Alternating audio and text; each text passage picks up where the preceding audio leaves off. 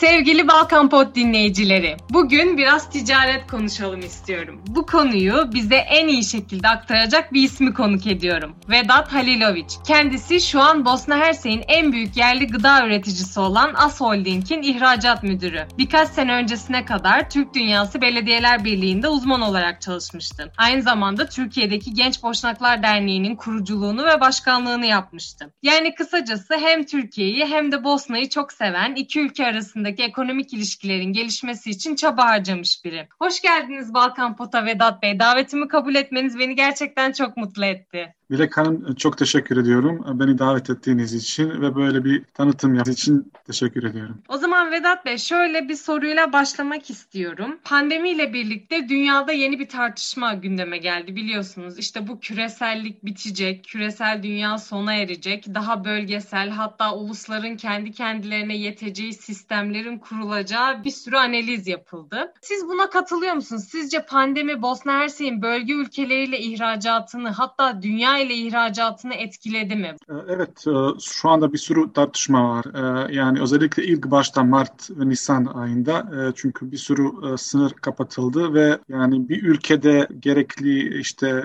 özellikle gıda ihtiyaçlarımızı karşılayabilir miyiz? Ve bir sürü inisiyatif oldu yani bizim işte mesela Bosna'da un üretim için yani ham maddemiz var mı Bosna'da nereden alıyoruz? Fakat yani o sadece işte iki hafta sürdü özellikle bu sınır geçiş sıkıntıları. Ama hemen açıldı çünkü dünya o kadar küreselleşti ki artık bir ülkede yani diğer ülkelerle e, ihracat yapmamak ya konusu değil. Neredeyse mümkün değil. Çünkü geri adım atmak şu anda yani bence e, mümkün değil. Çünkü birbirimize çok bağlıyız. E, bir sürü ham madde bizi e, ithalat yapıyoruz ve ihracat ediyoruz. Ülkeler birbirine bağlı ve ama her ekonomi için, her ülke için yani üretim çok önemli, ihracat da önemli ama kendi üretim. Fakat bence bu pandemi bittiğinde ve aşı ilk çıktığında bence ben yani optimist bir insanım yani çok hızlı bir şekilde yani normalleşmeye e, gidileceğiz. Peki şöyle bir soruyla devam etmek istiyorum. Şimdi yaklaşık 10 yıldır ben bu Balkan coğrafyasını çalışıyorum ve Bosna Hersek'le alakalı duyduğum bir şey var ve bu hep aynı, hiç değişmiyor. Yani ilk günde aynı şeyi duyuyorum, bugün de aynı şeyi duyuyorum, belki de yarın da aynı şeyi duyacağım. Bu da bürokratik engellerin ve devlet yapısının ülkede yatırım yapmaya müsait olmadığı yönünde bir yorum. Sizce Bosna Hersek yatırımlar için verimli bir ülke mi yoksa bu aslında bir bahane mi? Yani ilk ilk sorum ikisi. Yani hem bahane hem e, doğruluklar da var. Fakat şöyle yani Bosna Hersek bir sürü yatırım yapıldı. Özellikle Avrupa tarafından. Yani Avusturya en büyük yatırımcı. Türkiye'den de çok kaliteli büyük yatırımlar var. İşte Hayat Holding'in yatırımlar, işte Çilek Mobilyası'nın ve diğer e, yani onlardan onlara sorarsan hiç kimse pişman değil. Bosna Hersek'in sıkıntıları var mı? Var. Her ülkende var. Bizim anayasamız ilk başta sıkıntılı. Fakat yatırım yapmak isteyen isteyen şirket ilk önce iyi bir araştırma yapılacak. Ne yapmak istediğini iyi analize edip ondan sonra girecek. Yani sadece Bosna Hersek değil yani diğer ülkelerde de aynı. Bence e, sıkıntılarımız var mı? Var. Yani sadece işte Bosna Hersek'in Cumhurbaşkanlığı var. Yani Cumhurbaşkanı değil Cumhurbaşkanlığı var. Bir sürü hükümetimiz var. Fakat iş ve yatırım yapmak için e, Bosna Hersek e, müsait bir yer. E, yani Avrupa Birliği'nin sınırında, Avrupa'nın ortasında ve bir sürü yatırım var. Ben mesela Şişecam unuttum. Yani Türkiye'nin yani büyük bir e, şirketlerden biri Bosna Hersek'te. Önemli bir yatırım var ve çok iyi çalışıyorlar. Yani Hayat Holding gibi. Bence yani ciddi şirketler için sadece işte Bosna'ya geldim yatırım yapsak mı ne etsek falan öyle olmuyor zaten. Yani işte gelip işte cevap yiyip yatırım yapalım mı o olmuyor zaten. Hiçbir ülkede olmaz ki. Yani bunu bunu yani Bağcılar'dan Üsküdar'a olmuyor yani bir market açmak olmuyor zaten özellikle yurt dışında. Bence Türkiye'yi konuşursak e, yani ben bir sürü iş adama görüştüm. Yani ilk bakışta diyorlar ki ya Bosna kaç nüfusu var? İlk soru. Ben diyorum ki işte 3,5-4 milyon ya Bursa gibi. Ama öyle değil. E, çünkü e, mesela şu andaki Türkler arasında bir, bir sıkıntı var. Türkiye'de yani bir iş adam burada Bosna'da yatırım olsaydı buradan euro çekebilir. Yani oradaki kendi faaliyetleri destek vermek için yani Türkiye'ye o, o kazandığı parayla getirmek çok önemli olabilirdi. Ya öyle yaklaşmak bence doğru değil yani sadece nüfusa e, ve yurt dışında işte yatırım yapmak önemli. E, Bosna Hersek'te mi, Kosova'dan, Arnavut'tan mı, Sırbistan'dan mı yani fark etmez. Bence Bosna'yı konuşursak yani uygun bir yer yani bir sürü çok iyi bir örnek var. Onlara sorup öyle insanlar devam edebilir. Yani potansiyel iş adamları öyle yapabilir. E, demin konuşma sırasında şey dediniz, çevapi yiyip gitmekle bu iş olmuyor diye. Aslında bu da benim e, sormak istediğim sorulardan biriydi. E, siz daha önce belediyelerle de çalıştığınız için aslında biliyorsunuz. Yani Türkiye'de Balkanlar deyince ilk akla gelen şey aslında yeme içme. Yani gıda sektörü. Şu anda da zaten gıda sektöründe çalışıyorsunuz siz. Yani biz mesela çevapisinden kahvesine, lokumuna e, Bosna'daki ürünleri ballandıra ballandıra anlatıyoruz. Benim anlamadığım gıda sektörünün dillerde olduğu kadar ticarete yansımaması ve markalaşamaması. Sizce Bosna kendi ürünlerini markalaştırmakta ve dünyaya pazarlamakta zorlanıyor mu? Yani ben işte cevapi ve işte börek vesaire dediğimde işte yemek yani e, olumsuz demedim yani. Turistler çok önemli her ülke için yani. Biz de Türkiye'ye işte kebap yemek işte ne bileyim e, künefe yemek için geliyoruz da ama e, şey sadece söylemek istedim.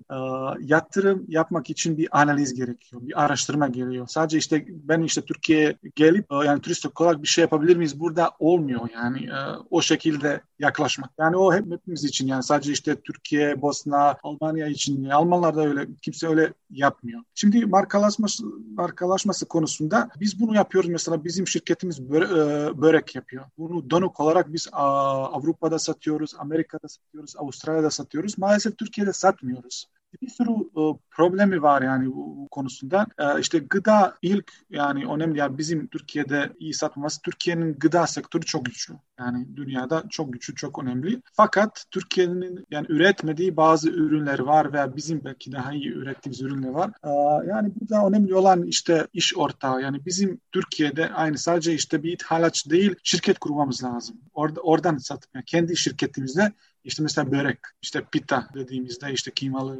patatesli vesaire. Markalaşma işte sadece ithalatta olmuyor. Oradaki temsilcilik açıp öyle e, tanıtması lazım. İşte e, Türkiye'de veya, veya dünyada. Dünyada bunu yapıyoruz. Maalesef Türkiye ile yapamadık. Bir partnerimiz de lazım Türkiye tarafından. Ee, öyle olduğunda e, bence iş yapabiliriz. Birkaç denememiz oldu. Bazen maalesef yani bir bazen kötü zaman oluyor işte. Her şey anlaşıp işte ondan sonra e, TL'nin değerin düşmesi Türkiye ithalat açısından çok olumsuz.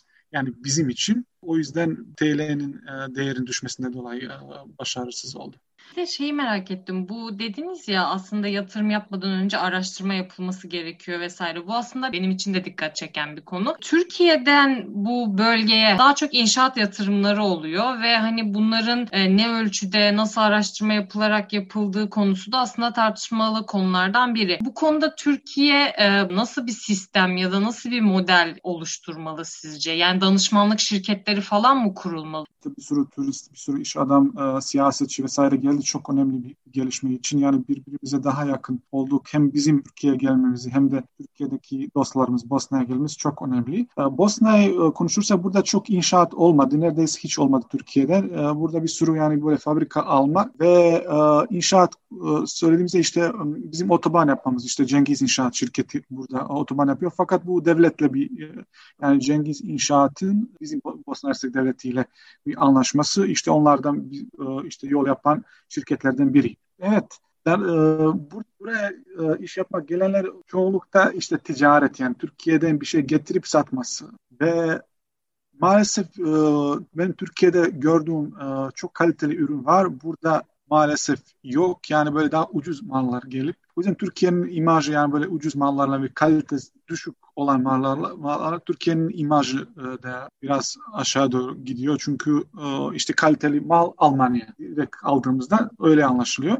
Bosna Hersek Bosna Hersek'i veya başka bir ülkeyi almak için evet danışmanlık şirketlere de lazım yani iyi araştırma yani kendi şirketinizde yani yapısı müsait değilse başka bir şirketin bir sürü yani Türkiye'den çok değerli önemli bir hocalar var. Bosna'yı bilen hocalar yani araştırma yapan insanlar yani akademisyenler onlardan destek istemek çok fazla bir ücret verilmeyecek fakat size bir cevap verecek yani yatırım yapılır mı yapılmaz mı? Belki e, sizin düşündüğünüz işte malla değil başka bir şeyle araştırmadan bir şey çıkar. Hayır hayır da bir cevap. Yani e, ama araştırma yapmadan, e, iyi bir analiz etmeden yani e, yurt dışına gitmek, yatırım yapmak yani bence Şimdi Türkiye ve Bosna Hersek arasındaki bir iş forumuna katılmıştım ben birkaç sene önce ve burada iş çevrelerini gözlemleme fırsatım oldu aslında. Fakat gıda sektörüne bizden pek fazla ilginin olmadığını gördüm. Yani Türkiye'den Bosna'ya. Türkiye'nin işte bir, birkaç gıda sektörünün de Bosna'ya girmeyi denediğini fakat daha sonra çıktığını biliyorum. Gıda sektörüne bir ilgi yok. Halbuki bizim kendi firmalarımız var. Ülker var, Eti var, Torku var. İşte ne bileyim kendi gıda ürünlerimiz var. Ve bu gıda markalarını Bosna pazarına sokamadığımızı düşünüyorum ben. Yani bu alanda Türkiye neden ilgisiz kalıyor? Sizce oradaki Avrupalı firmalarla rekabette mi zorlanıyor? Yani geç kaldığını mı düşünmeliyiz? Türkiye geç mi kaldı? Yani Bosna Hersek nüfusu ne kadar? Yani sorduğunda işte 4 milyon ya bir şey